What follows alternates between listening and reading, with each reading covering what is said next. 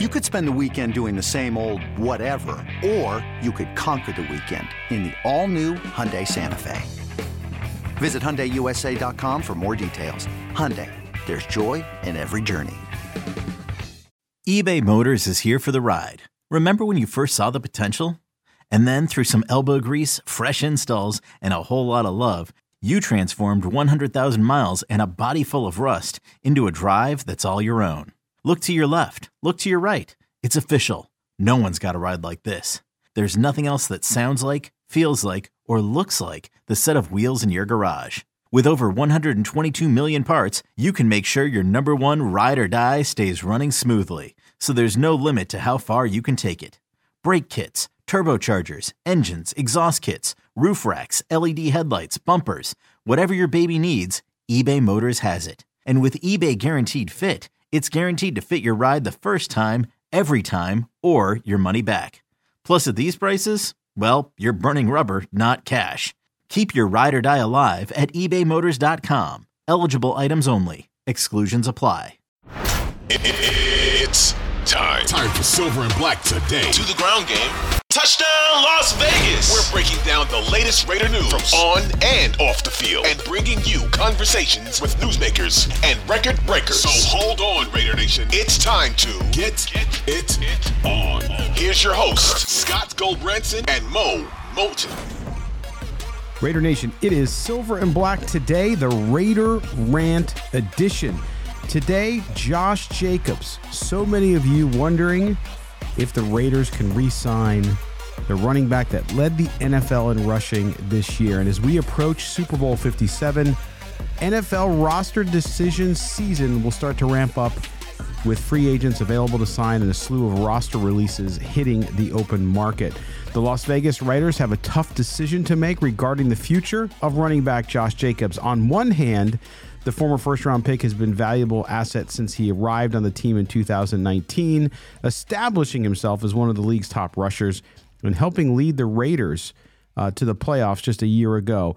On the other hand, signing Jacobs to a new contract would likely come at a high cost and would tie up significant amounts of the team's salary cap for years to come.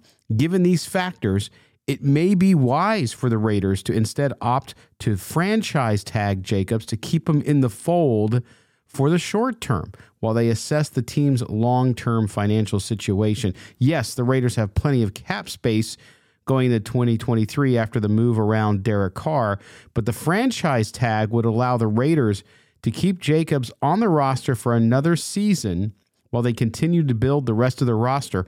And it would also give the team some added leverage in negotiations if they decide to pursue a new contract in the future.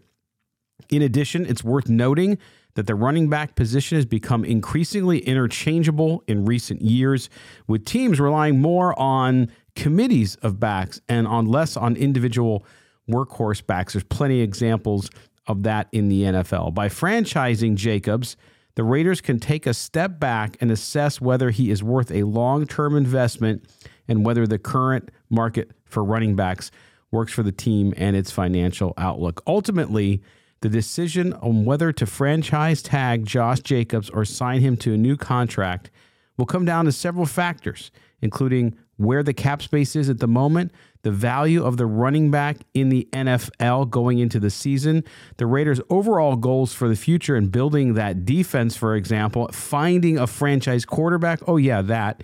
And while there is no one size fits all answer to this question, franchise tagging Jacobs may be the best option for the Raiders as they navigate these complex considerations. So that's where I'm at with it. I know Mo, my co host, has also said this that this might be the best thing. And it's not to underestimate uh, how important Josh Jacobs is to the Raiders at this moment. Coming off a year, he led the league in rushing. Yes. So, yes, you say, hey, pay the guy. But the Raiders have so many things to do on the defensive side of the ball. They have to find their franchise quarterback.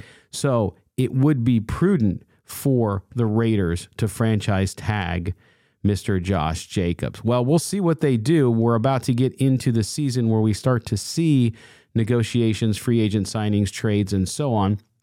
and it'll be an exciting offseason for the Raiders. I know many of you are in a negative headspace when it comes to the Raiders due to the Josh McDaniels era starting off on the wrong foot, of course, at 6 and 11. But the Raiders overall have a lot of room to work with. They have good draft capital. So it should be exciting. You should see who your quarterback's going to be for maybe the next 10 years if they decide to move up in the draft or if they decide to draft a young quarterback and commit to them. Uh, but they also might sign a veteran there as well. But Josh Jacobs, no question. I would love to see him back, and I know fans would love to see him back with the Raiders. It's just how you take care of him financially. You have to be careful. You can tag him actually two more years. So I would tag him. He was great this year. He had no problems with injuries. He was the pr- picture perfect example of, cons- of consistency. He was available to this team. He carried this team on his shoulders from an offensive standpoint. And with Derek Carr now gone, uh, he and Davante Adams really become the face of that offense in my mind. And so, uh, franchise tagging him is not an insult. The tag was announced on Tuesday. It's about $10.14 million at running back. So he still gets a nice raise uh, and, and, and the guaranteed money for 2023. Well, that has been our Raider rant for this Wednesday. Don't forget, join us tomorrow for the Thursday edition.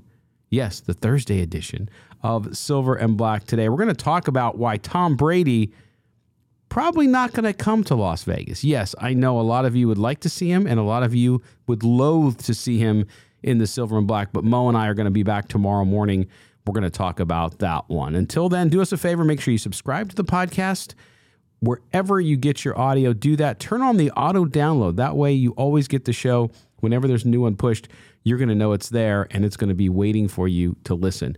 For our producer, David Stepanian, for Mo Moton, I am Scott Branson. This has been the Silver and Black Today Raider Rant Edition. Take care, everybody. We'll talk to you tomorrow.